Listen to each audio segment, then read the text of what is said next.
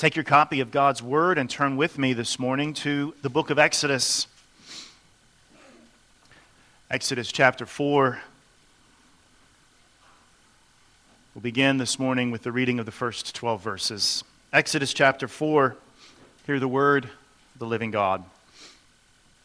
Then Moses answered and said, But suppose they will not believe me or listen to my voice. Suppose they say, The Lord has not appeared to you. So the Lord said to him, what is that in your hand? He said, A rod. And he said, Cast it on the ground. So he cast it on the ground, and it became a serpent, and Moses fled from it. Then the Lord said to Moses, Reach out your hand and take it by the tail. And he reached out his hand and caught it, and it became a rod in his hand, that they may believe that the Lord God of their fathers, the God of Abraham, the God of Isaac, and the God of Jacob, has appeared to you. Furthermore, the Lord said to him, Now put your hand in your bosom. And he put his hand in his bosom, and when he had taken it out, or when he took hold, behold, his hand was leprous like snow. And he said, Put your hand in your bosom again. So he put his hand in his bosom again and drew it out of his bosom, and behold, it was restored like his other flesh. Then it will be, if they do not believe you, nor heed the message of the first sign, that they may believe the message of the latter sign. And it shall be, if they do not believe even these two signs, or listen to your voice, that you shall take water from the river and pour it on the dry land. The water which you take from the river will become blood on the dry land. Then Moses said to the Lord, O my Lord, I am not eloquent, neither before nor since you have spoken to your servant, but I am slow of speech and slow of tongue. So the Lord said to him, Who has made man's mouth? Or who makes the mute, the deaf, the seeing, or the blind? Have not I the Lord? Now, therefore, go and I will be with your mouth and teach you what you shall say. This is the word of the living God, and we say, Thanks be to God. Please be seated. Let's pray together.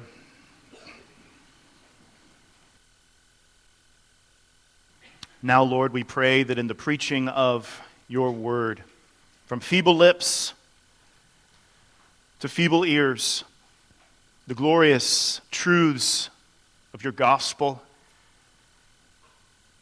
your glorious identity, and your glorious way may be known to our souls. These things we pray in Jesus' name. Amen. If you were to do a glance at pastors and scholars and theologians, there are several chapters of Scripture to which many would say, almost with one accord, this is one of the more difficult passages in Scripture. Exodus 4 is one of those passages, not so much for what we've read thus far, but for, Lord willing, what we'll see as the chapter unfolds. And yet, I would submit to you that even though there may be some things that we might have difficulty with when we first see them, to try to understand what they mean, it's a chapter where we see God doing some things. What is it that God does in this chapter? Exodus chapter 4. I would submit to you that he at least does, as we can see this morning, four different things. And I want to walk you through those things. For there are characters like Moses, Aaron, Pharaoh is mentioned, Zipporah. There are characters.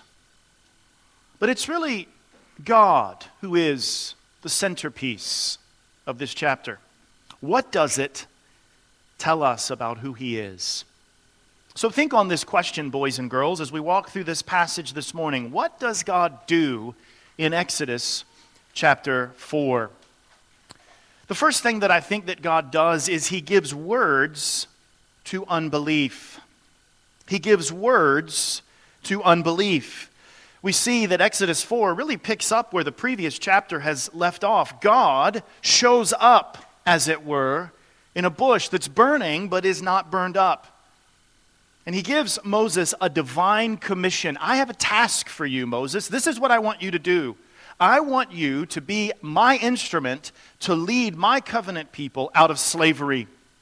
Of course, all of this really is an Old Testament picture of Christ and what he will do. That's the ultimate picture of the Bible Jesus freeing people who are enslaved to sin. But Moses, at the beginning of this chapter, says, Lord, what are we going to do? What am I going to do?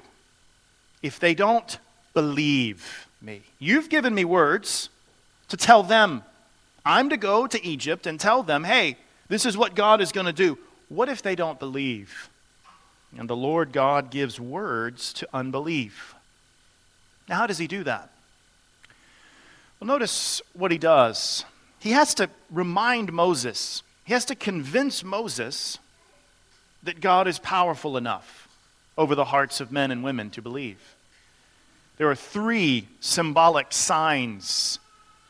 I don't know if you caught them, boys and girls, but a rod, a staff, like a walking stick, it turns into a serpent, and then God turns it back.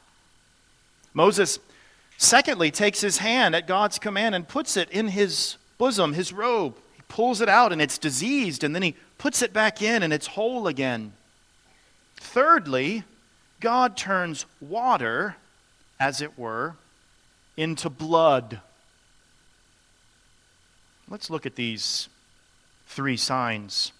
In verses 2 through 5, the rod is turned into a serpent. Now, this rod, later in our chapter, in verse 20, will be called the rod of God. Notice there in verse 20 Then Moses took his wife and his sons and set them on a donkey, and he returned to the land of Egypt. And Moses took the rod of God in his hand. This sign that Moses is going to deliver to the Hebrews is a picture of God's authority. Now, I don't think we need to read too much into every single verse of Scripture, but can we think of any places in Scripture where serpents are mentioned? Does God have authority over serpents, like the satanic serpent whose head will be crushed throughout the pages of the Bible? This is a picture of God's authority Listen, you're, you're to go to them and you're to tell them, this is what I'm going to do. And if they don't believe, demonstrate by throwing this rod down. Become a snake, and you'll pull it back up unharmed. God is the one who has authority over the kings of this world and over the very prince of the power of the air of this world, Satan. One early church father says that this staff of God prefigures the cross of Christ. But there's a second sign, isn't there? A leprous hand in verses 6 through 8. Look there, verse 6. Furthermore, the Lord said to him, Now put your hand in your bosom. And he put his hand in his bosom, and when he took it out, behold, his hand was leprous like snow. Then the text tells us that he does it again. His hand is completely healed. Some scholars argue that this is a picture of healing and restoration. That just as the people, the Hebrews, need to be healed, as it were, restored, as it were, from their slavery, God is the one who will bring healing. Others have made the argument that this is a picture of resurrection, death and resurrection, or resurrection and judgment. A rod and a serpent and a healed hand. But there's a third sign. That's in verse 9. Look there with me. And it shall be, if they do not believe even these two signs, or listen to your voice, that you shall take water from the river and pour it on the dry land. This would be the Nile River. What's going to happen to this water? The water which you take from the river will become blood on dry land. Now, brothers and sisters, some scholars make the argument, and I agree with them, that this third sign is a picture of possible judgment on Egypt. What happened in the Nile River? What happened in the Nile River? Pharaoh shed the blood, as it were, of the Hebrew boys. Throw all the boys in the river now, they drowned. Their blood was not literally shed. But just as Pharaoh shed the firstborn of God, as it were, we will see by the end of this book, God will shed the firstborn of Pharaoh. The water will turn into blood. Pharaoh you have shed the blood of my people. I am the sovereign over the judgment for the blood that you have shed. But these signs are first to be given to whom? To God's people. Moses says in verse 1 What if they don't believe? God gives him three signs. And these signs are intended to encourage belief among God's people. That's why God is giving them to Moses. Now, I want you to think not just for a moment about Exodus, but let's think about the whole Bible. And this is important for all of us as we read our Bibles. Because this is not the only time in the scripture where God gives miraculous signs so that people will believe his word. And, and this is something that's debated and often misunderstood in our day. But just walk through the Bible with me for a moment. Here in Exodus chapter 4, God gives, through Moses, a word, and then he gives him signs. And as we see at the very end of the chapter, verse 31, the people believed. This was the case with the prophets as well. Turn over to 1 Kings for just a moment. 1 Kings, just a couple of books to your right. 1 Kings chapter 17. Now we've moved forward in history quite a bit. And we're with the prophet Elijah. Remember, boys and girls, a prophet is someone who speaks the words of God. The prophet is the mouthpiece, as it were, of God. 1 Kings 17 24. You remember the story of Elijah and the widow. Verse 23. And Elijah took the child and brought him down from the upper room into the house and gave him to his mother. And Elijah said, See, your son lives. Then the woman said to Elijah, Now by this I know that you are a man of God, and that the word of the Lord in your mouth is the truth. You see, we're meant to read our Bibles in the sections that we're in, but also to consider what the whole Bible has to do. Moses, given words of God and signs to show that those words are true and people believe. Elijah, the prophet of God, given words of God and signs, and people believe. Can we think of anyone else who gave the very word of God accompanied with signs? Well, yes, the great prophet of God, the greatest prophet of God, God Himself, Jesus, our Savior. Turn all the way over to John, John's Gospel, John chapter 2, verse 11. Boys and girls, Jesus comes on the scene. He performs signs. The first sign is water turned into wine at a wedding. John chapter 2, verse 11. Following this miracle, the text says, This beginning of signs Jesus did in Cana of Galilee and manifested his glory, and his disciples believed in him. Now, if you were to turn all the way over to Acts chapter 2, verse 43, what would you see the apostles doing early in the work of the church? Signs. There's a great misunderstanding in our world today, in Christianity.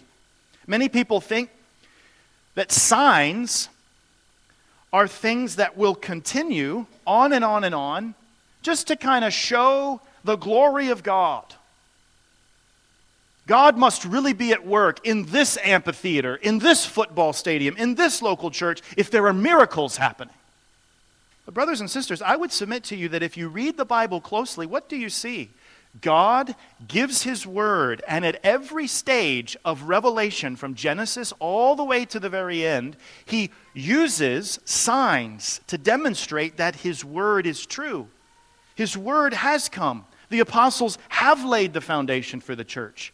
That word has been accompanied by signs, and now we are to believe. You want to look for a miracle in your day? Watch as souls are saved by the preaching of the word of Jesus Christ.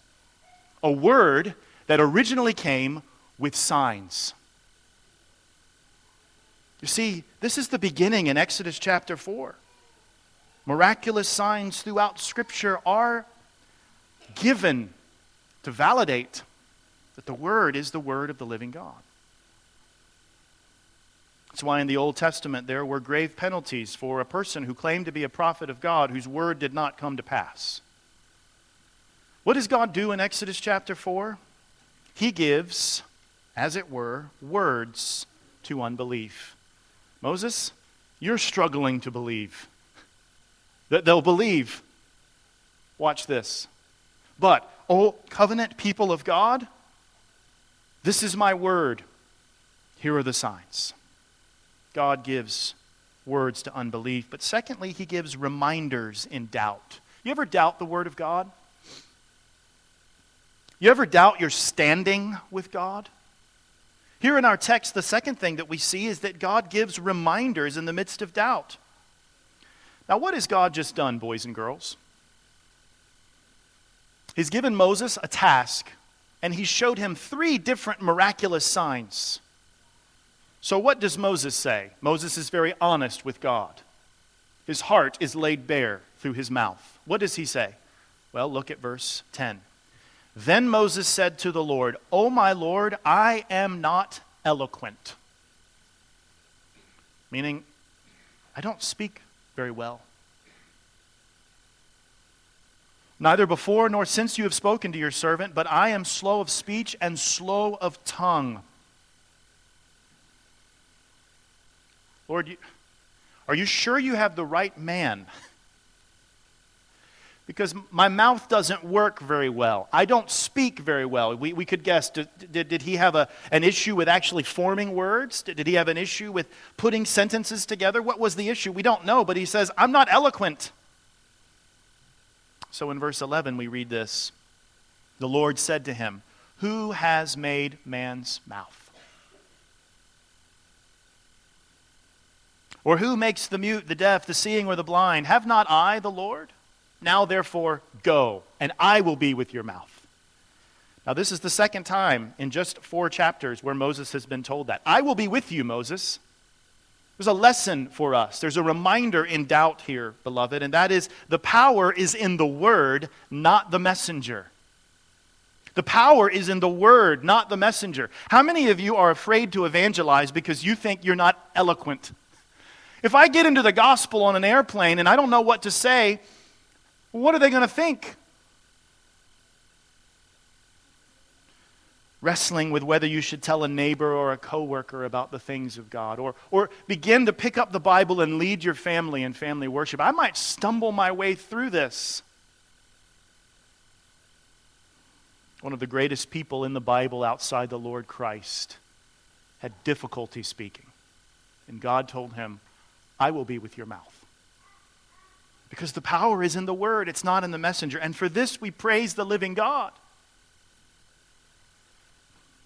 Cyprian, the ancient church father, said this, commenting on this passage quote, It is not difficult for God to open the mouth of a man devoted to him and to inspire constancy and confidence in speaking in one who confesses him, who in the book of Numbers made even a female ass speak against Balaam the prophet Therefore, let no one consider in persecutions what danger the devil brings, but rather let him bear in mind what assistance God affords. Let not disturbances of men weaken the mind, but let divine protection strengthen the faith, since each one, according to the Lord's promises and the merits of his faith, receives so much of God's help as he thinks he receives, and since there is nothing which the Almighty cannot grant. End quote. God gives Moses reminders in the midst of doubt. Is your lack of eloquence something that you're regularly telling the Lord is the reason why you can't do a task that He's called you to? But we see something else in this reminder of doubt. Look what happens next. Verse 13. But he said, Oh, my Lord, please send by the hand of whomever else you may send. Moses is not convinced. Verse 14. So the anger of the Lord was kindled against Moses, and he said, Is not Aaron the Levite your brother? I know that he can speak well. And look, he is also coming out to meet you. When he sees you, he will be glad in his heart. Now you shall speak to him and put the words in his mouth. And I will be with your mouth and with his mouth, and I will teach you what you shall do. So he shall be your spokesman to the people, and he himself shall be as a mouth for you, and you shall be to him as God. You shall take this rod in your hand with which you shall do the signs. The text says that The Lord is now angry with Moses, and we shouldn't think of this as God having a shifting kind of emotion. That God is sort of sitting up in heaven, and when we do something, it produces a change in God. That's how anger works here among us, finite, sinful creatures, isn't it? We go about our days, then something happens outside of us, and it produces a change in us, and we get angry. No, God is not shifting in his emotions, as it were, or his passions. It's a movement of his justice. It's a way of using emotional language to kind of say how we are before God, who simply is. Remember that in Exodus 3:12, God had already told Moses once, "I will be with you." Moses, you're doubting the God who has told you that he will be with you. So God gives Moses a further assurance. Look, you and your brother are going to do this together. He is going to be, as it were, verse 16, a mouth to the people, and you're going to be as God to him. What does that mean? Well, it means the one who brings the word of God brings the very word of God. I'm going to give you my words, Moses, and you are going to be to Aaron like God. You're going to give him God's word, and he's going to proclaim it. We ought to remember that when we think about the preaching of the word of Christ down through the ages. What is it that God is doing in Exodus chapter 4? Well, he's giving words to unbelief, and he's giving reminders in doubt. Where might there be doubt in your soul this day? Lord, I know you've called me to do this, that, or the other, but I'm not eloquent. Or perhaps in your case, it's, Lord, I know that you've said that you will complete a good work which you've begun in me, Philippians 1 6, but I'm not sure because of my own limitations. How many of the very promises of God do you hold in question because of your limitations? God says He can save a dirty, rotten sinner, but I have a lot of sin. God says that He can bring His gospel through the mouthpiece of people who evangelize, but I'm not eloquent. And on and on it goes. God is with His people, He will accomplish His promises. And when He calls them to something, He will equip them. The God who, as Cyprian says, can speak through a donkey certainly, certainly is not limited by all of our frailties. But there's a third thing, and this is one that gets a little more challenging for us to wrap our minds around. A third thing that God does in this text, and that is that He brings correction to disobedience. Correction to disobedience. For this, we continue in verse 18. So Moses went and returned to Jethro, his father in law, and said to him, Please let me go and return to my brethren who are in Egypt, and see whether they are still alive. And Jethro said to Moses, Go in peace. Now the Lord said to Moses in Midian, Go, return to Egypt, for all the men who have sought your life are dead. You remember, people were seeking his life because he had killed the Egyptian. They're dead. Verse 20 Then Moses took his wife and his sons and set them on a donkey, and he returned to the land of Egypt. And Moses took the rod of God in his hand. Verse 21 And the Lord said to Moses, When you go back to Egypt, see that you do all those wonders before Pharaoh, which I have put in your hand. But I will harden his heart, so that he will not let the people go. Then you shall say to Pharaoh, Thus says the Lord, Israel is my son, my firstborn. So I say to you, Let my son go, that he may serve me. But if you refuse to let him go, indeed, I will kill your son, your firstborn. You see the connection? Verse 24 It came to pass on the way at the encampment that the Lord met him, that's Moses, and sought to kill him.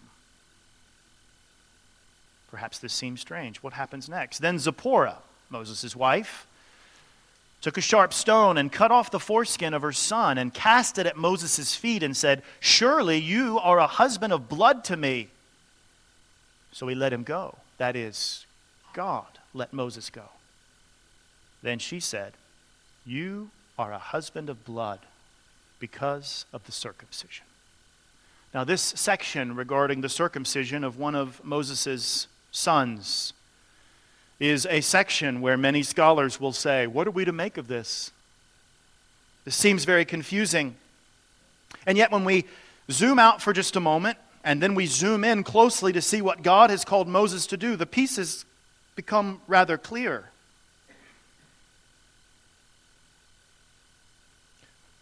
What sign had God given Moses' people through their father Abraham to mark out that they were part of this covenant promise?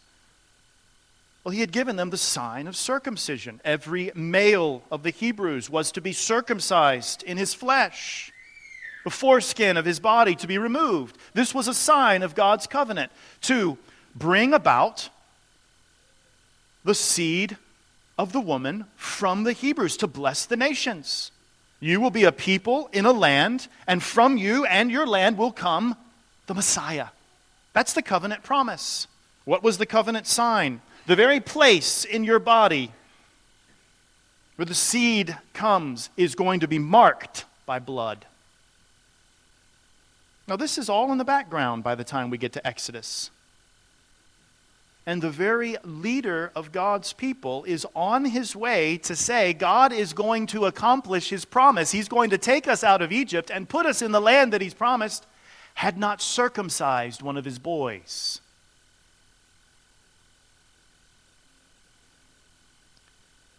This is a problem. The Lord is, as it were, angry at Moses and seeks to kill him. Now, this may seem strange because just a few verses earlier, God had a plan for Moses.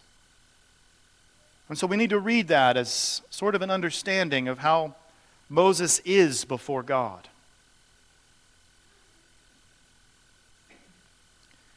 We see that Zipporah, his wife, takes a sharp stone and circumcises her own son.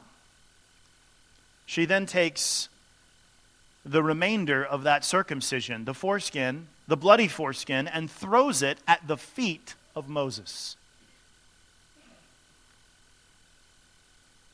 I don't want to make too much of this, but let me take out the details and just describe to you what I've just said. Blood of the covenant sign covers Moses and God's anger is abated. Does this sound familiar? This is not the covenant that we are in, brothers and sisters. Our covenant doesn't exist as a covenant of blood from circumcision. But are we not in a covenant with God that involves the shedding of the blood of the Son of God? Let's look at a couple of things. Circumcision was the covenant sign. For whatever reason, and we can speculate, some speculate it's because Moses was afraid of Zipporah. Others speculate that, you know, there are a variety of other reasons. We don't know why, but Moses hadn't obeyed God's command to circumcise his son. This sign would be a sign required at Passover. Turn just a couple of chapters to your right, Exodus chapter 12. You know, Moses is about to bring about, humanly speaking, by God's hand, the Passover of God's people. Notice what God prescribes for Passover in Exodus chapter 12, verse 43. This is the ordinance of Passover no foreigner shall eat it. But every man's servant who is bought for money, when you have circumcised him, then he may eat it. A sojourner and a hired servant shall not eat it in one house it shall be eaten.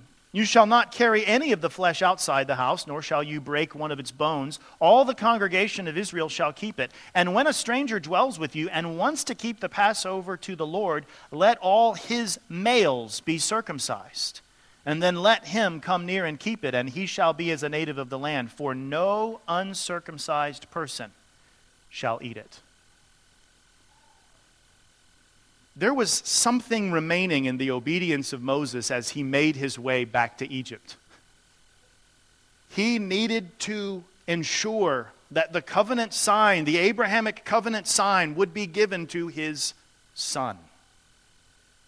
Zipporah, seeing what was happening, circumcises the boy. So, why then this part of the passage? Well, as we've already mentioned, circumcision would be required to be a part of God's old covenant people. It would be required to partake in the Passover meal. It required the spilling of blood, which would picture something that is to come. And Moses, of all people, the leader of God's people in the Old Covenant, needed to identify with Israel. They're circumcised people. You and your family need to be circumcised. Zipporah in verse 26 says, You are a husband of blood. Brothers and sisters, I don't want to make too much of this, but it took the blood of that particular covenant and its sign to save his life. If you're a Christian, circumcision or not being circumcised doesn't mean anything anymore. Galatians. But the blood of Christ must be what covers you. There is a shedding of blood that is required for you to have right access to God in covenant. Without the shedding of blood, there is no remission of sins. Listen, friend, you and I are sinners. We've disobeyed God's holy and righteous law. And in our own record, in our own strength, we stand before God almost like Moses did, ready to be wiped out God is holy. He's not vengefully angry, sitting there ready to just pounce at any moment. No, He just is just, and He will, in His justice, move against all sin.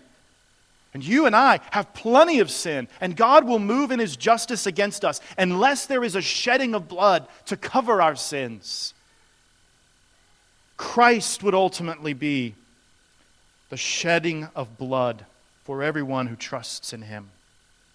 And listen, circumcision is picked up in the New Testament. I know some say that it's picked up in baptism, but I would actually beg to differ. I think the New Testament tells us that whereas in the Old Covenant there was a circumcision of the flesh, in the New Covenant there is a circumcision made without hands. Circumcision of our hearts before God, which are covered by the blood of Christ. So, how do we apply this very challenging passage. Bloody stone and a circumcision, and its remains thrown at Moses' feet. Well, a couple of points of application here in this correction to Moses' disobedience, his delay. Blood is required for anyone to be in covenant with God. Are you under the blood of Christ? Are you? But whereas in the old covenant, the flesh of all the males was circumcised, in the new covenant, God circumcises our hearts by his Spirit. And the blood of Christ shed once for all covers us and cleanses us. You know what it's like to have the blood of Christ cleansing your sin? It means that there is no condemnation for you anymore. You know what else it means? It means that Monday morning, after you've had a wonderful Lord's Day with Christ's people and you realize a sin in your life and your conscience is pricked, do you know the only thing that can cleanse your conscience? The blood of the Lamb. Christ bled and died so that for every sin throughout my life that I repent of, there is a sure foundation that God and His justice is completely satisfied and that my conscience can be clear because blood has been shed. Not the blood of my son in circumcision, but the blood of his son at the cross. Another application uh, throughout the Bible, we should actually have concern for covenant signs. Now, we're in the new covenant. What are the covenant signs that God has given us in this new covenant of grace? Well, baptism and the Lord's Supper. Those signs don't save us as if a work done outside of us by other human beings is the basis of our salvation. But they are pictures, they're means of grace. They're given to us to remind us that we're in covenant with God. So if you're a believer and you're trusting in Christ and you haven't been baptized, you're in disobedience. There's a delay there that needs to be corrected. You also should have a high regard for the other covenant sign, the Lord's Supper. The scripture tells us to take that seriously, to prepare for it. Brothers and sisters, every Lord's Day, we come to the table. We aren't to think that the living God is waiting for us to circumcise our child. But we are to think he's given me covenant signs. Moses wasn't the only one to get a covenant sign. He's given me covenant signs, two of them. Do I take them seriously? And lastly, we must not neglect our duty towards our children. Now, our Presbyterian brothers and sisters will take a passage like this and say, See how important it is to give your sign to your child, baptize them. We would say, Well, there's a little bit of a different expression of how covenants work. But the larger principle stands. Moses was lacking in a duty towards one of his children. Let us not think that we are under any less obligation within the covenant that we are in to ensure that our children hear the word of Christ in our homes.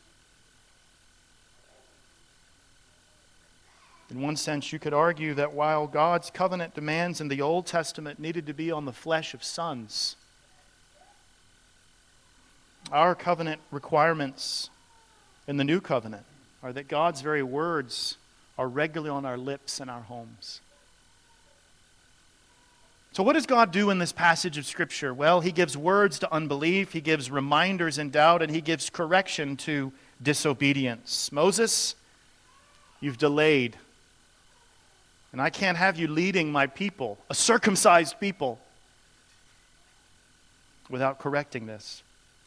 Now, I want to look at the final paragraph as we close, but before we do, there might have been a phrase or two in this text that caused you to think to yourself, what does that mean? Notice in verse 21, the Lord says to Moses, I'm going to send you to Pharaoh. But at the end of verse 21, look what he says But I will harden his heart so that he will not let the people go. Now, most of you know what's going to happen over these next few chapters. There's going to be a back and forth, isn't there?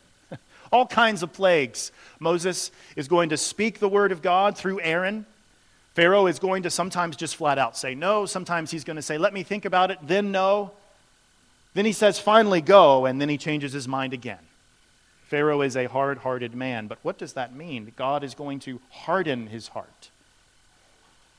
Well, all throughout this book, as we'll see, God speaks to the hardening of Pharaoh's heart. But it'll also say in various places that Pharaoh hardens Pharaoh's heart. Let me just give you two different explanations from two brothers over the last 2,000 years. Here's Augustine writing in the 400s on this passage. It was that both God and Pharaoh caused this hardening of the heart. God by his just judgments, Pharaoh by his free will. Fast forward about 1,200 years to Matthew Poole, the Puritan. He says that God hardens, quote, either by denying to them or withdrawing from them that grace which alone can make men soft and flexible and pliable to the divine will. As the sun hardens the clay by drawing out of it that moisture which made it soft, or by exposing them to those temptations of the world or the devil, which, meeting with a corrupt heart, are apt to harden it. You might be reading this, and perhaps new in your faith, you might be thinking, what does this mean? God hardening hearts. I think these two brothers help us. You see, our hearts are already hard. The scripture says they're like stones. That's how hard they are. And for some, like Pharaoh, God in his judgment will leave them in a place of hard heartedness. And for others, He will cause the rain of His mercy to flow and soften our hearts so that we hear the words of Christ and we respond in faith, repentance. Listen, friend, if you don't have a hard heart, it's because the God of all mercies, the God of all comfort, has made it to be that you, by divine aid, have been given a soft heart, a new heart. For this, you ought to praise the living God. For let me just suggest to you that the Bible says that in some sense, you and I are no better nor any different than Pharaoh, but by the mercy of God. Well, finally, we see one other thing that God does in this text, and with this we'll close. That is that God is faithful to his promises. Look at the last few verses. Verse 27. And then the Lord said to Aaron, Go into the wilderness to meet Moses. So he went and met him on the mountain of God. It's Mount Sinai, by the way. It's the place of the burning bush, by the way, and kissed him. So Moses told Aaron all the words of the Lord who had sent him and all the signs which he had commanded him. Then Moses and Aaron went and gathered together all the elders of the children of Israel. And Aaron spoke all the words which the Lord had spoken to Moses. Then he did the signs in the sight of the people. What do you think happened? What do you think happened? So the people believed. Do I not control your mouth, Moses?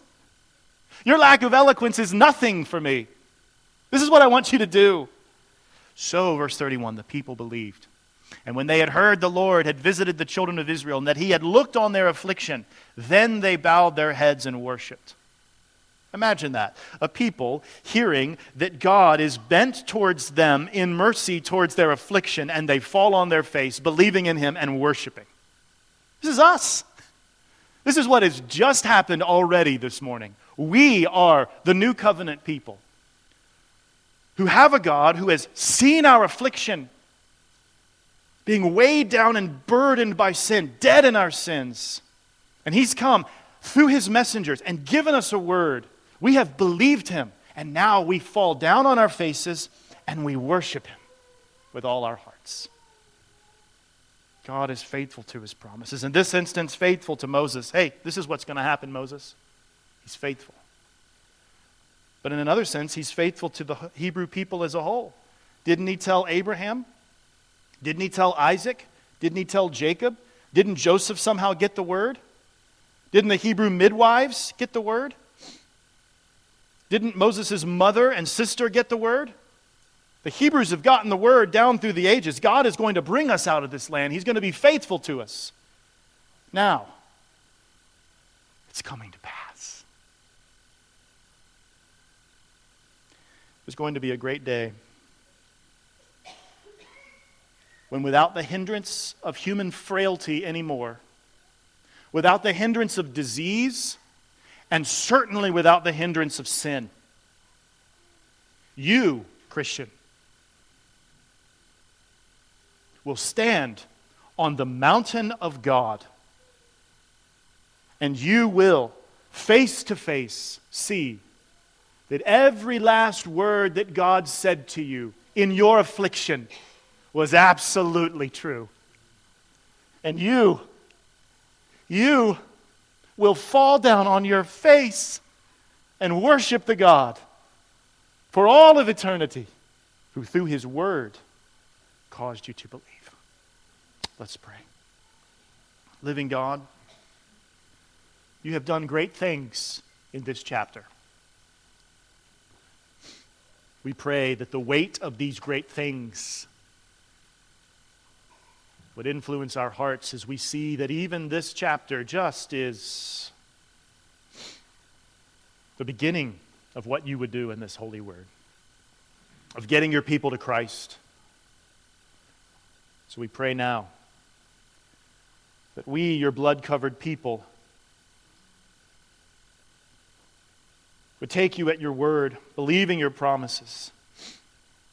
That in whatever ways we need to, we might receive your word in unbelief.